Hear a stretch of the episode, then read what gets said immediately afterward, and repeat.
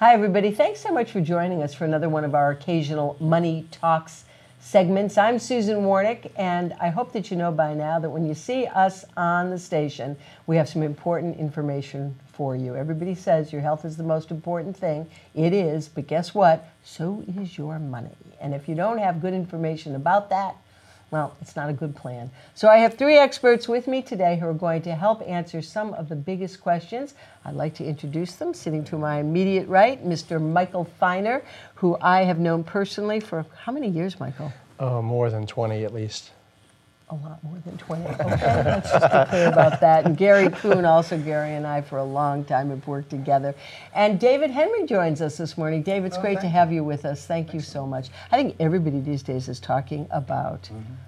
the stock market. Who wants to take on that first? Who wants to start? Mike, what's going on? well, it, it's interesting. The stock market has uh, reached a new all-time high, just crossed 22,000 over the last couple of weeks, and is reaching really successive all-time highs for the last several months. And even though it's inching every day towards uh, uh, new highs, uh, people have been asking, why is the stock market reaching new highs? And most importantly, is it time to sell? Is it a time to hold? Or is it a time to uh, possibly get in toward higher highs? And the answer for everybody, if you only had it right, If, if we only had a fortune, you know, if we were fortune tellers, we could. But I think as a general rule, we do think that there are strong fundamentals, you know, in the U.S. economy and the world economy that supports the stock market. Um, and I'm sure that uh, we can, you know, provide, you know, more insight as to why we think the market has gotten to where it has over the last um, year or so. I see Dave, you're shaking your head. Gary, No, you're I, shaking I agree wholeheartedly. I think I would almost like to refer to this as a Goldilocks type of situation where it's not too hot, not too cold.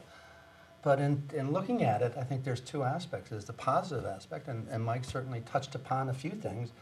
You know, we're in a very robust um, market, but um, uh, we also, it's coupled with good global um, economics.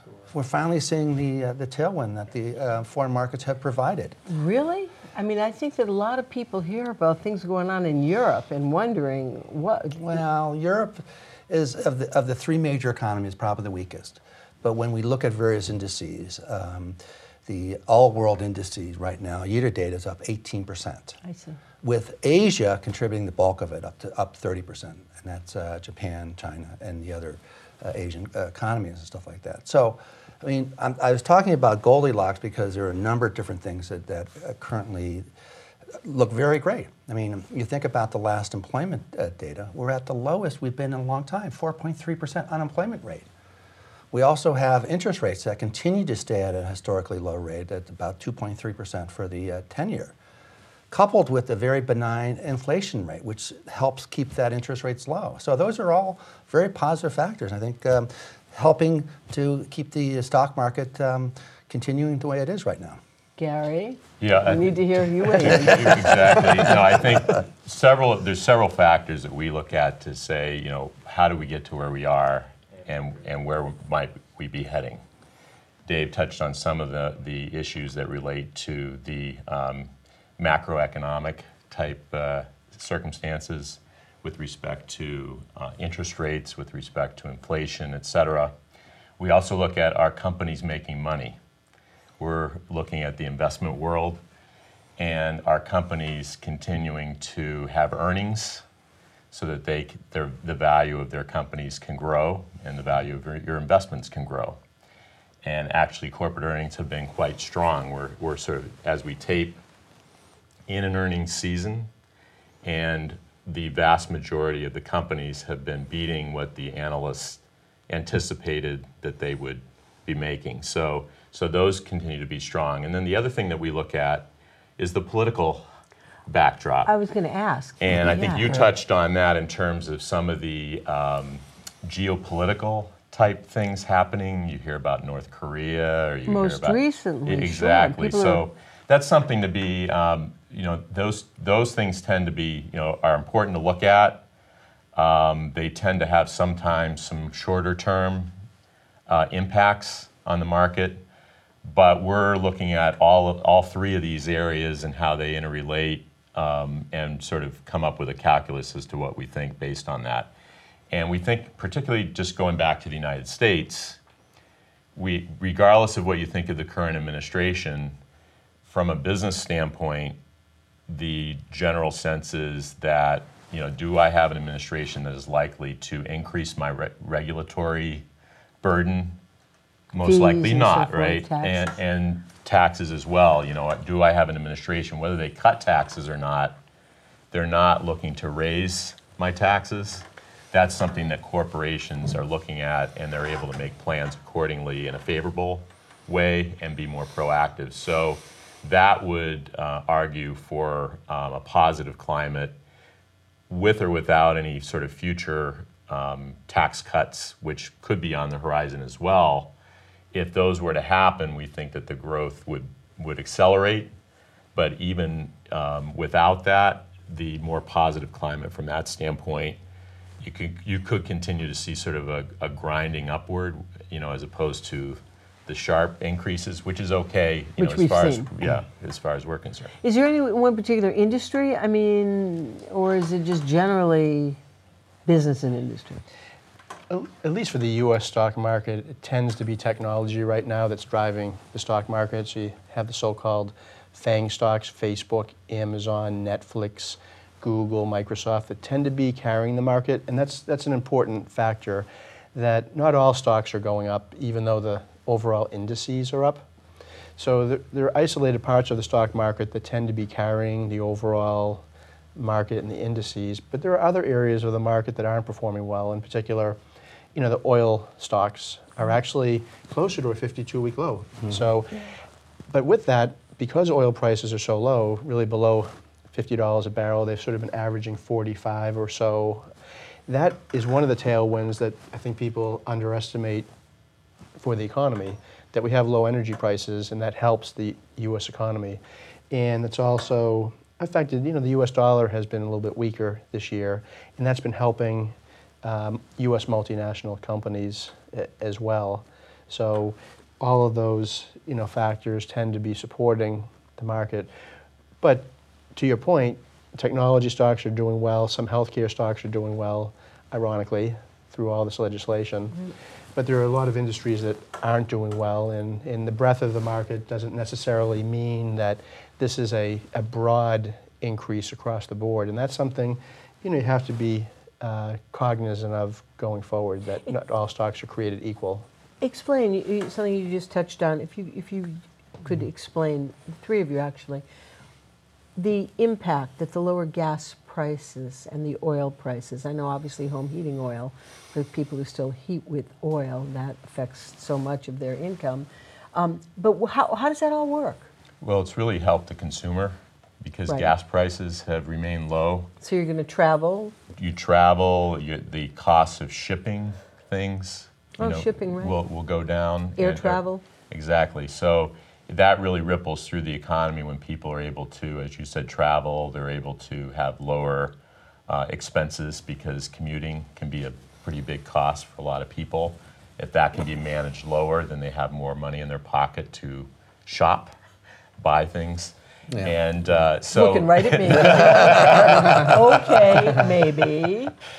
So it's you know so from that standpoint it's been a good thing and also as, as, as Mike mentioned that in it has helped to keep the inflation rate low and because it's kept the inflation rate low overall the Federal Reserve has looked at that and they've actually um, kept interest rates at a lower level for longer which also ripples through positively if you're in the housing market et cetera. No, mortgage Well, rates are Gary, still. Gary's pointing out some uh, very obvious things about lower prices, but when you think about our economy and how, how intertwined we are in terms of hydrocarbons, and stuff like that, it's in the production of plastics, it's in the chemical manufacturing, it's in manufacturing in general. And in fact, it's uh, interesting to see more and more companies are coming back to the U.S. because of the, the low energy prices. Natural gas is so cheap right now, and, and that's an important component in terms of manufacturing. I think that that's a, a critical point with regard to the low hydrocarbon prices. That one of the things that President Trump is pushing, you know, obviously domestic jobs, companies will come here now because the cost of manufacturing is lower. We can produce energy here, prices are lower, and it makes the, the ability for the United States economy to produce more goods. And I think this week, personal income was up 2.7%, which was the largest increase in personal income in quite a long time. And 70% of our gross national product, gross domestic product, is a function of the consumer. So to the extent that personal income is increasing, it does tend to be uh, a catalyst for, you know, for certain parts of the economy. So buy low, sell high. Well, we're certainly high. You know, you know. I, I, I don't want to be a uh, killjoy amongst this panel and stuff like that, but I'm, I'm very cautious about what's going on right now in Oh, the marketplace.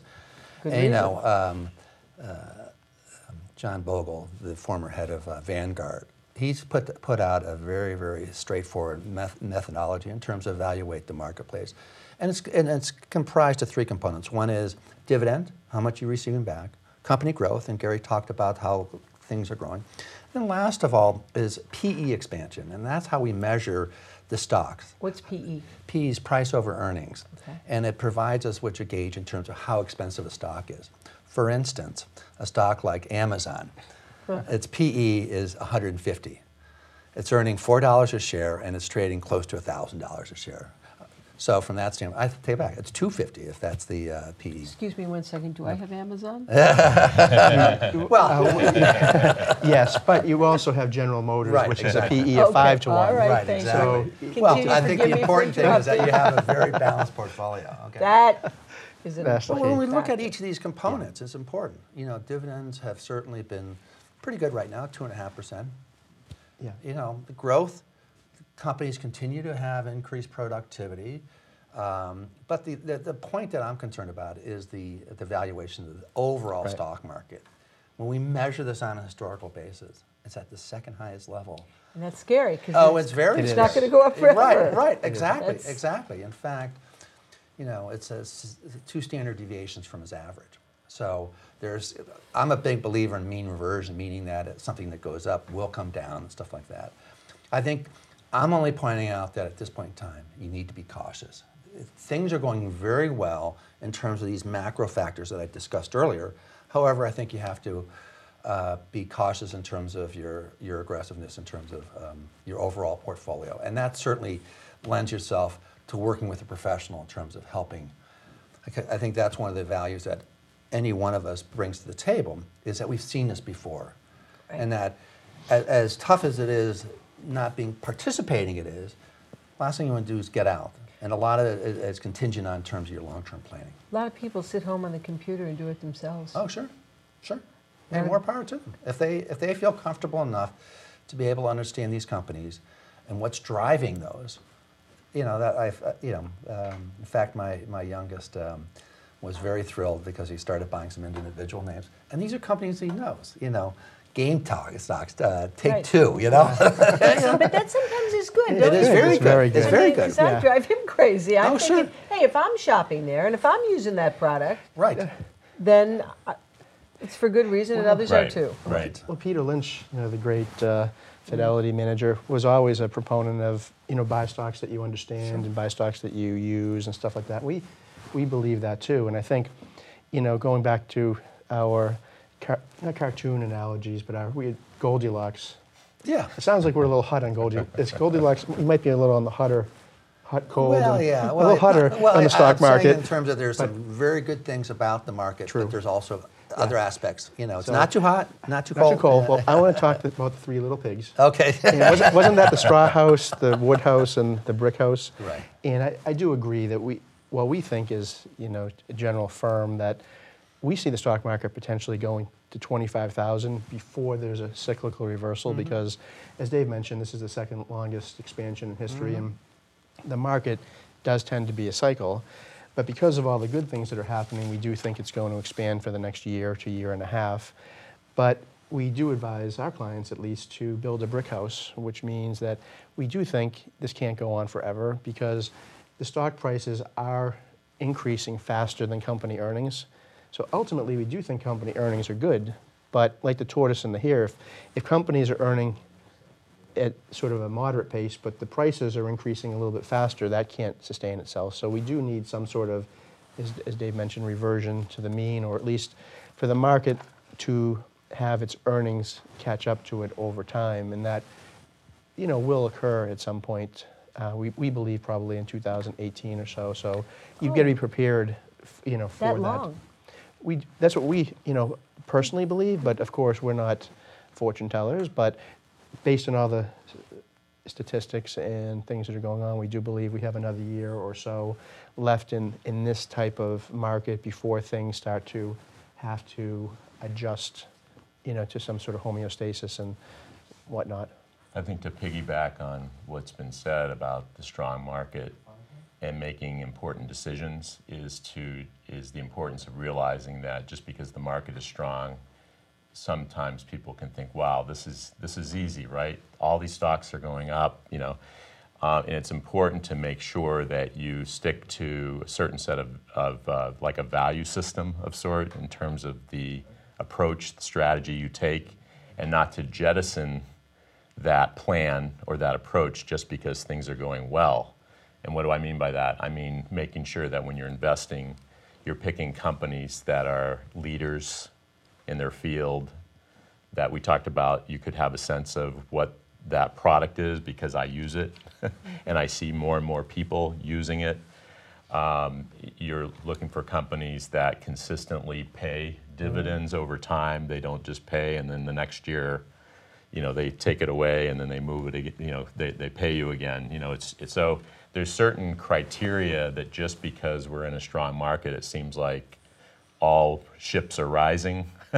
Guess what? Make sure you, you have that sort of uh, plan or philosophy that you stick to, that you're, you're picky. It's still within uh, the universe of options that you have. We have less than five minutes left. So, Dave, let's start with you, and then Mike, your last words on advice to people who are watching. Well, I think first and foremost, um, to, to certainly find an advisor that you're comfortable with, only from the standpoint of serving as a sounding board. You know, it's easy to talk yourself into a, a stock or a market when you're sitting there on the computer saying, "Hey, but this is this is cheap compared to what it was a couple of weeks ago." thing that I think the three of us all bring to the table is that we've seen it before. Right, Okay. like you said. I mean, we've been in the market. I've been in the market for 35 years, and have been through the dot com. And I must admit, it was fun to see that stock up go up two or three percent. But you know, at the end of the day, when there was no earnings, when it wasn't wasn't rational, you know, that's where uh, someone who's a professional who studies this on a, on a regular it. basis helps out. Um, you know, I just, I, I- my only other comment is now's the time to be cautious based on uh, metrics that are out there. And we talked about the various metrics, be it um, valuations, give it, you know, and the narrowness of, of certain aspects of technology stocks have gotten really out of hand. You know, so. Good, Mike. The last couple of minutes. Yeah, I think I'd echo many of those comments, but to say that everyone's financial situation is different. So, to Gary's point earlier, you have to understand what your own goals are. And it may be a time for, if you're at retirement age, to say, hey, the market has done well and it's time to take money off the table or reinvest some of the profits into bonds or take stocks and buy bonds or have cash or precious metals or other asset classes. So, you know, someone who might be 25 years old might have a different strategy than someone who is 75 years old at this point. So, part, part of this whole, you know, equation is understanding your own goals, where you are, what your financial situation is, and and most importantly, understanding can you sustain a dip in the market because that's what this is all about. I've, I've no doubt that, like Warren Buffett always says, in 10 or 20 years the market will be up.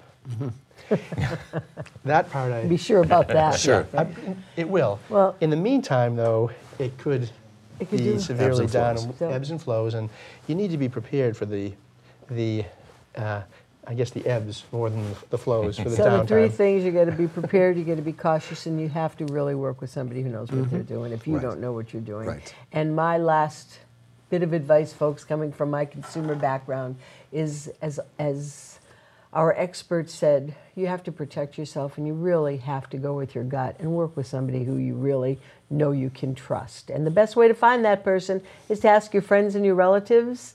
Who are they working with? Why do they like them? And then when you interview the people, with whom you're thinking of working, you ask them, how do you pay? How do you get paid? Do I pay you a fee up front? Do you take a commission? All important things, mm-hmm. right? So thank you so much for joining us, Dave Henry and Gary Kuhn and Mike Finer. As always, great information.